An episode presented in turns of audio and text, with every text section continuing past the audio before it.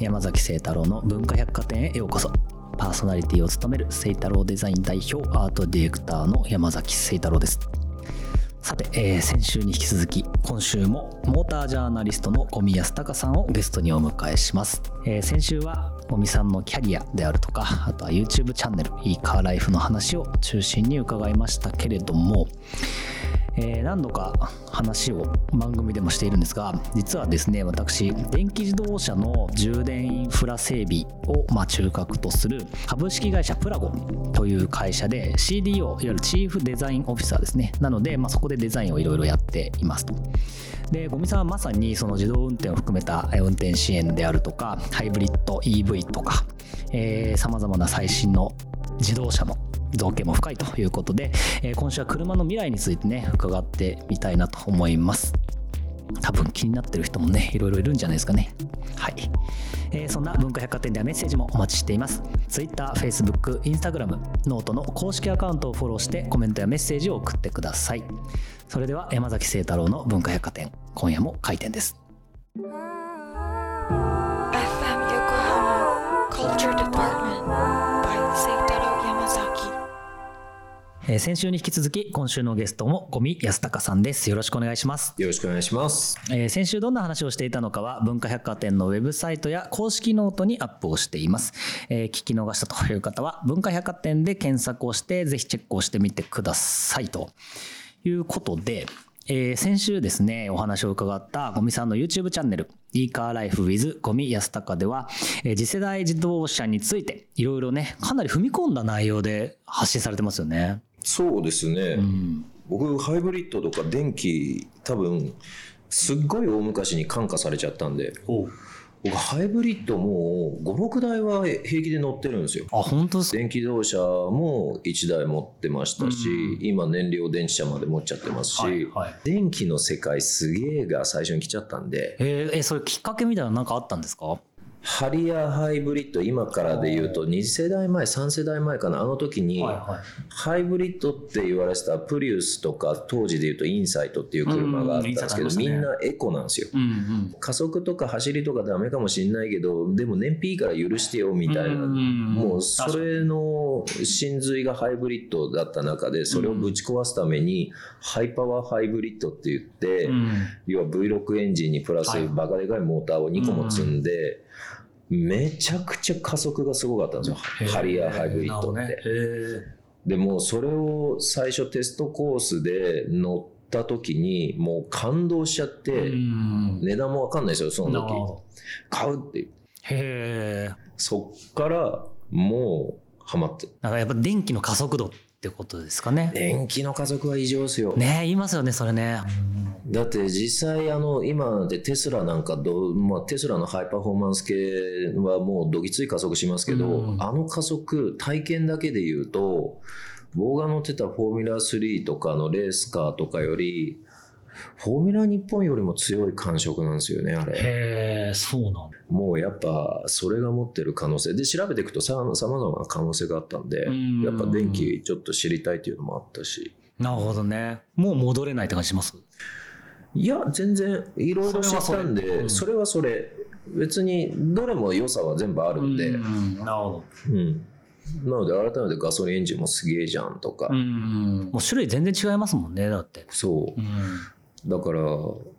なんか今世の中一辺倒に行きがちな感じもちょっとするんでまあ改めて残ってほしいですよねいろいろ全部いや残ってほしいですね僕もやっぱね古い車が好きって電気自動車のインフラの会社やりながら言うのもなんですけど。そうですよね。そうですよ、ね、そうそうそうなんです。そうなんですよ。買わなきゃいけないなと思って EV を探す旅に今出始めたところなんですね。うん、でもその旅に出ようと思った時にその旅に出る足取りはちょっと重たいわけでしょ。感じ的に。いやもう重い。あ察しになりました。えっとね先に結果言っちゃうと旅に出る方は、うん、その EV 何がいいんだろうで本当本当どれ買ったらいいんだろうで旅に出るような状態ではまあ買わない方がいいと思う。結論ね。そうですね。だからやっぱね日本はこの間も僕動画作ったんですけど、今は本当ね政治家の方々とか省庁の方々が仕事しないといけないタイミングなんですけど、やっぱ車を使うインフラが大事なんで、だからそれが揃ってから、うん、ガンガン楽しめるんですけど、今はね、やっぱちょっと不自由ですよね。まあそうですよね、充電も含めてね。ちょっと一つだけ、BMW の iX って、うんはい、あれ一回触れてみると、あ、本当ですか？価値観変わると思います。マジですか？電気自動車の僕が今までテスラすげえとかそういうの言ってたものとはまた違う将来の電気自動車ですね。マジですか？あの、部屋が移動してる。へえ、おいい表現ですね。感覚があって、うん、将来的には、その自動運転も全部含めて、電気の世界をどんどん発達させるんですけど、はいやっぱ他のメーカーとかみんなやりたいのはやっぱ部屋移動させる、リビングルーム移動するみたいな。だからリビングルームでくつろいでテレビ見て、で、そのまんまなんか移動が始まり目的地着いたらこれ幸せじゃないですか。なんかそれを目指してみんなメーカーは結構一つの方向性で電気自動車作ってるんですけど、えー、その方向性のモデルが一個も出てなかったんですよ、今まで。全部車って感じだったでもその IX は車っていうよりあれ？部屋が本当に移動しだしたっていうのをちょっと感じる。あ、本当ですか？なんで感じるかが僕にはよくわかんないんですよ、実はまだ。なるほど。初めてすぎて。別にハンドリングが悪いとかそういうんでもないんですよ。なんでもないんですけど、なんであれを部屋って僕は思ったのかがわかんない。まだわかんない僕。なるほどね。だから今度、2週間ぐらいちょっと借りるんですよ。なるほど、さすがっすね。そうか、でも何か見つかるかもしれないですもんね、それね。あれ面白いですよ。なるほどね。でもなんかそういうなんだろう、アップデートがどんどんどんどんあるのも、なんか面白いところですよね。今、過渡期にある EV の。そう。うん、だから今、まずね、車好きの人とか、まあ、このラジオ聞いてる方も、車好きじゃない方もいらっしゃるのかもしれないですけど、うん今ものすごい楽しい時代ですよ。別に車だけに限ったことじゃなくて、まあまあこれだけの変化を生きてる間に体験できるってめちゃくちゃ幸せで、確かにね。車1個捉えても、これを体験できてるってね、すごいと思います、今。確かに。うん。なるほどね。これも僕も拝見したんですけど、水素燃料自動車？うんうん。燃料電池車燃料電池車って言ってます。あ、燃料電池車って言うんですね。これって、なんかその水素なの？EV なの？みたいな、なんかちょっとよくわからないけど、どっちかに行くんでしょ？みたいな、ベータ VHS みたいな感じで思ってる人が多分多いと思うんですけど、ななんか違いみたいなのちょっと教えてもらってもいいですか？燃料電池車、その水素燃料電池車は、あの、単純に電気自動車です。電気自動車なんですけど、要は電動モーターで走ってるんで、うん、電動モーターでしか走れないんで、うんうん、だ電気自動車なんですけど、その電気を積んでる形が違くて、バッテリーに電気蓄えて走ってるのが、あの、イメージしやすい電気自動車、うん、で、水素のその燃料電池車っていうのは、バッテリーじゃなくて水素を原料として動く発電機を積んでるんですよ。うん、なるほど、だから、水素を原料に発電されて、ただ単に電動モーターで走ってるっていう状態なんですよ。なるほどね。で、うん、もっと言うと、日産でよく e パワーってよく今言ってるじゃないですか。あ言ってますね、うん、あれも大きい目線でそういうふうに捉えたら、電気自動車って言ってもおかしくないんですよ。はあはあ、で、あれは、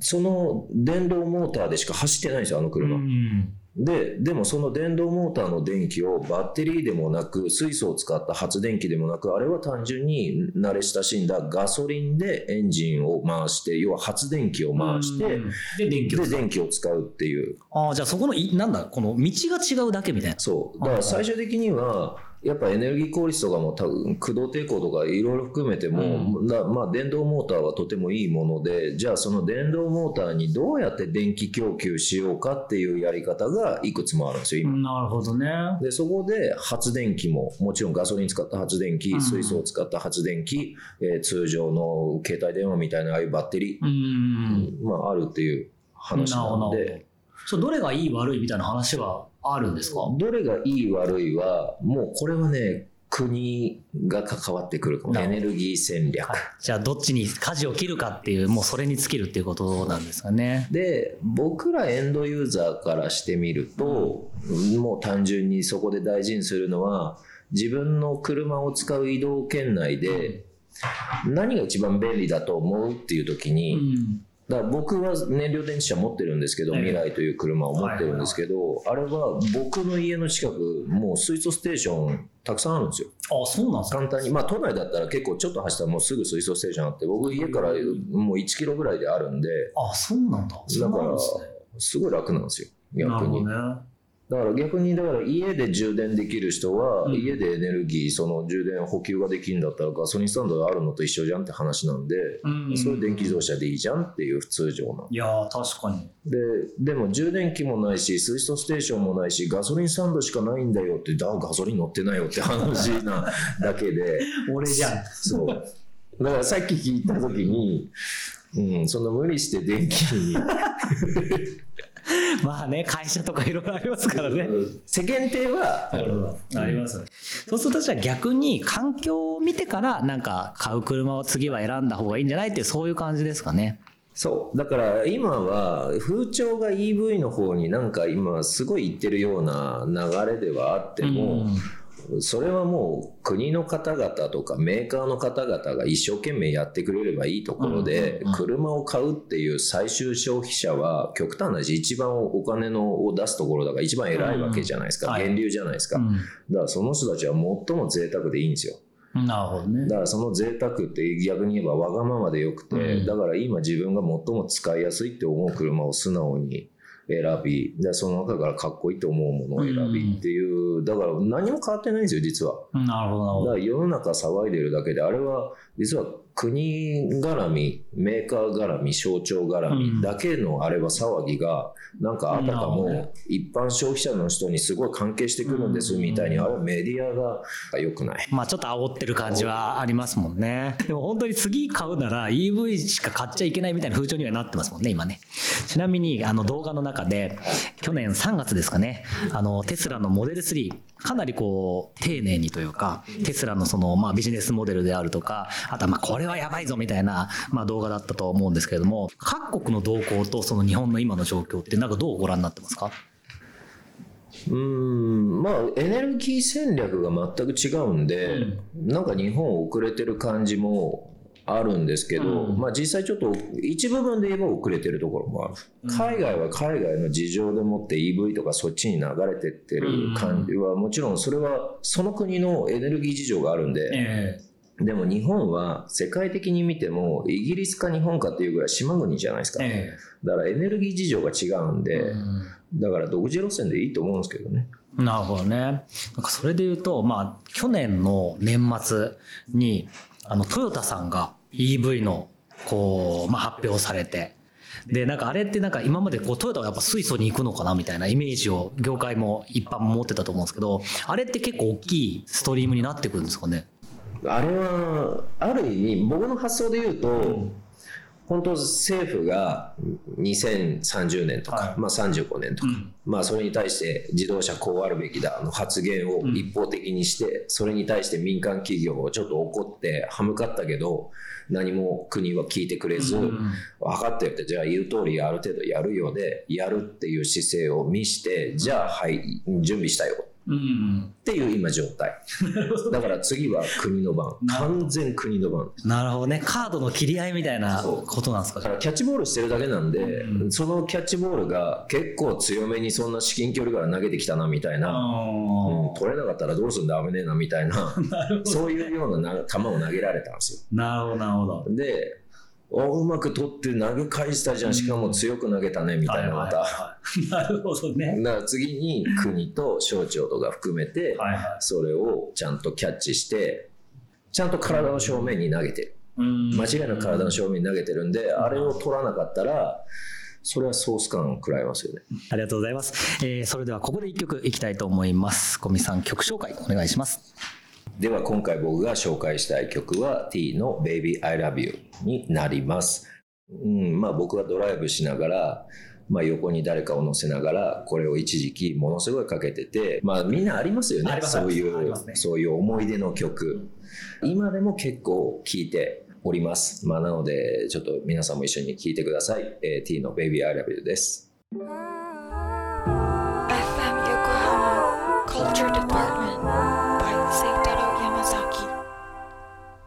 えー、文化百貨店今晩お越しいただいている小宮康隆さんが選んだ T の Baby I Love You 聞いていただきました。EV と水素と、まあ、未来のね話をしていますけれどもあの僕がよくこの番組でもお話をするやっぱ古いのが好きだよ論。まあそれはそれで一個あるじゃないですか。ありますあります。あるじゃないですか、はい、でもなんとなくダメになっていくような気配世の中から押しつぶされているような気配にはちょっと感じてはいるんです。ただなんかその車のまあ一つのまあ原点というかいわゆるそのトルク感とかもそうですけど鼓動だったりとかなんかそういうこうガソリンのなんだろうな未来というかみたいなものってどう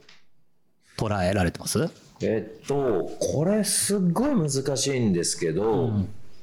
あの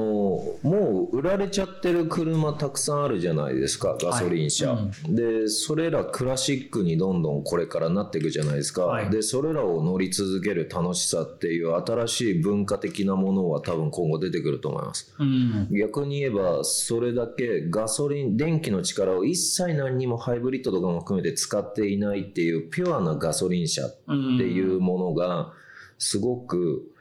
貴重な存在になっていくと思います。なるほど。もう作られないし、売られなく、いつかはなっちゃうので。骨董みたいな感じですかね、いわゆる一つの。だから、その、なんだか今クラシックカーを乗られてる方って、かなりそれってちょっとニッチな少数派ではあるんですけど、それ、それ、そこまでニッチじゃないっていう感覚の人でも多分少しそういう前売られてたガソリン車ちょっと大事に乗り続けようとかそういう発想にはなると思います。なるほどね。でも国はそれを止めたいはず。そうです、ね、なので間違いなく税金とかは高くなると思う。まあなので今存分にまずは楽しまないといけないのと持つっていうことに対してやっぱ自分のその個性とか欲望を果たそうとするわけじゃないですか、それって。うんうん、世の中の国の動きとか、東京都の都の動きに反して欲望を通そうとすれば、その欲望を通すためにはお金が必要。うん、でもお金があれば欲望は通せる。逆にね。でももう一つ、ちょっと今これは、だからトヨタ自動車が今一生懸命それを訴えてますけど、うん要は CO2 排出ってこれがよくもう先物取引にもなってるぐらいな、要は二酸化炭素さえ出さなきゃいいのでその計算値で。っていうことは燃料がバイオ系の要は合成燃料とかだったら大丈夫なんですよ。なるほどなるほど。ってことはガソリン車でもいいじゃん。なるほどね。まあ、それをガソリン車って言うとおかしいな。だからバイオ燃料車みたいな。バイオクリーン車みたいな、まあそういうことですよね。おなるほど、なるほど。だからそういった考えで、エンジンっていう、まあ内燃機関と言われてるものが残り続ける可能性は今、ちょっとずつ出てるんですよ。へえ、あ、そうなんですか。ちょっとずつ出てるんですけども、そのちょっとずつ出てるのを認めたくない人たちもいる。なるほどね。そこで今戦ってる。これだってあれですよね、そのバックデートはできないわけですもんね、売っちゃったものを。そうですね。明日から乗っちゃダメよみたいなことはできないわけですもんね。できないです。で、さすがに国とかも、今持っている車をもう何年からもう廃棄しとか乗れなくなりますは、うん、これ選挙に響くんで、うん、多分それもあんまやんないと思いますし、でも、ねちねちねちねちと税金上げたりとか、縛っていくってことですね。そう、縛っていくとか、うん、そういうのもあると思います。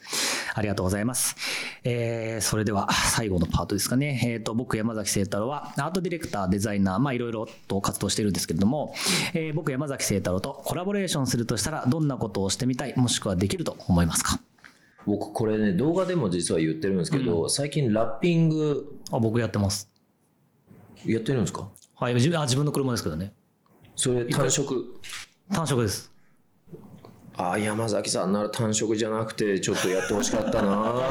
車ってなぜか不思議なほど単色でこれだけ進化してるじゃないですか。確かに。あんな大きいものが僕単色である必要がないと思っててで最近いろいろ高級車とか特にロールス・ロイスとかそういうの見てるとみんな結構色変えてるんですよ。ああそうですか。アクセントライン入れたりとか、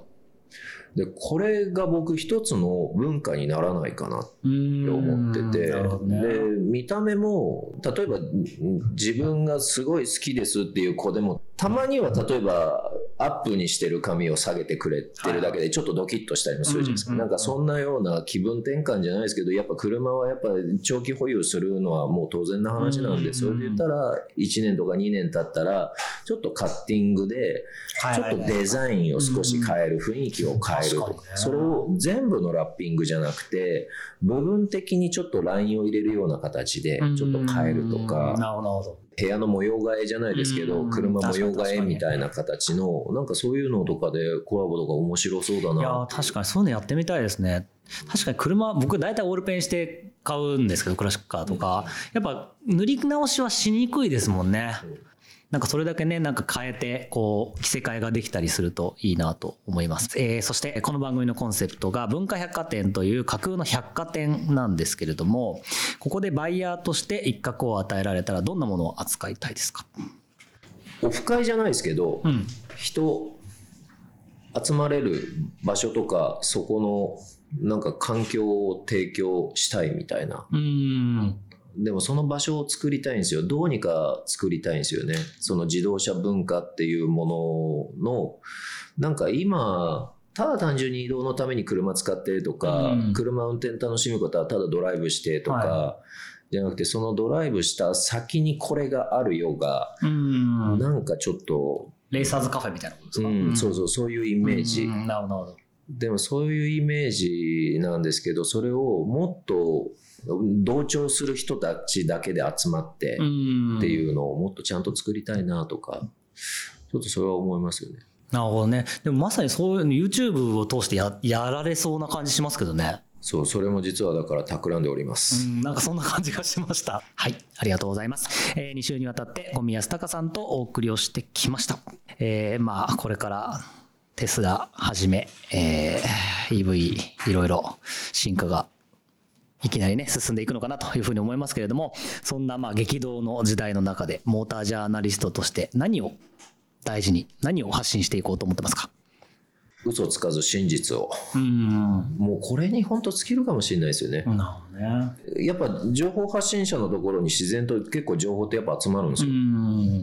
情報が情報を呼び水のように呼び込むので、だから、本当そう、僕が持ってる情報は何も隠さず、本当どんどんどんどん出して、一人でも多くの人が本当車買った時に笑顔になってほしいなっていう、もうそのための活動を、僕だから、本当ジェネラリストでありたいんですよ。で、それを車っていうものの枠も今取り除いていきたいんですよ。今僕いいカーライフで、カーライフって限定的なんですけど、はい、だからこっからカーも外して、いいライフみたい。だからここが求めていきたいとこで。なるほど。その流れでなんか計画してることとか、なんかあるんですか？いや、その発展で、やっぱ車って、その、どういうふうに乗りこなすかの中に、着る服服って相当関係あると思うんですよ。車と服。車と服の親和性は、僕はとっても高いと思います。なるほどね、確かに。だって僕なんか自分で、ああ、あの車かっこいいなって思う時に乗ってる人もいますもん。うん。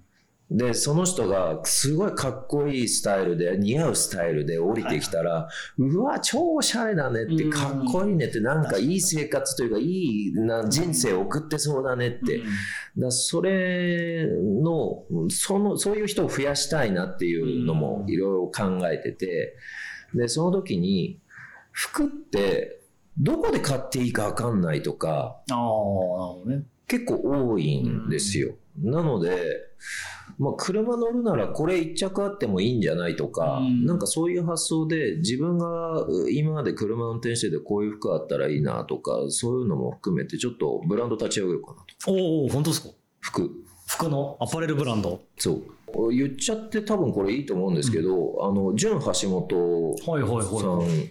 が、マジで？あの雑誌のレオンあるじゃないですか。はいはいはい、レオンさんと最近すごい仲良くしていて、えー、まあ、原稿書いたりもしてて、でその発展系で僕純橋本さんとかも知ってて、はい、でいろいろこうやりたいんだよねああやりたいんだよねっておそれだとこういうのあるじゃんこういうのあるじゃん、うん、もういいもうやっぱプロなんで、はいはい、ものすごいアイデアも出てきて、うん、えじゃあ作る時さ相談乗ってよみたいな。全然いいよって。がっちりしたアパレルブランドになりそうですねでも、純橋本さんの価格とか嫌だよって はっきり言ってて。ね、みんなが着れるものそう、もうみんなが着れるもので、で、もうちょっとそのカチッとまんましたくなくて、だから僕のスタイルわかるでしょみたいな、普段のしゃべりもわかるでしょみたいな、カチッとしながらも崩れたいんだよ。いかに崩せるかなんだよみたいな。だから、カチッとしたんだったらもう純橋本さんの服買っとけばいいじゃんみたいな。だからそのなんか、なんとなく僕のなんかこのキャラの、真面目なんだけど崩れてるねみたいな微妙なこの感じにのまんま服にするみたいな。なでも確かに服を着て服じゃないや車を起点に考えられた服って思いつかないですね。そう、ないんですよ。いつ頃出されるんですか、ちなみに。予定では。予定では、えー、1月末、2月、3月には確実に動いてます。まあ動画でもうすぐうん、なるほど。じゃあもうすぐですね。もう今日が16日なので。本当すぐです。なるほど。皆さんぜひお楽しみにということですね。はい。えー、五味さんとのトークは文化百貨店のウェブサイトと公式ノートで、えー、レポートをしますので、ぜひそちらもチェックをしてみてください。ということで、今回のゲストはモータージャーナリストの五味康隆さんでした。ありがとうございました。ありがとうございました。はい。ということで、2週にわたって五味康隆さんとお送りをしてきました。なんかね、無理なくいろいろ向き合っていこうと思いましたね、正直ね。なので皆さんもね、あの、ベストなカーライフが送れるように、ぜひ、ゴミさんの YouTube をチェックということで。えー、今週の文化百貨店は閉店となります、えー、次回はゲストにドキュメンタリー監督の大島新さんをお迎えします、えー、また来週1月23日の0時半にお待ちしていますお相手は山崎聖太郎でした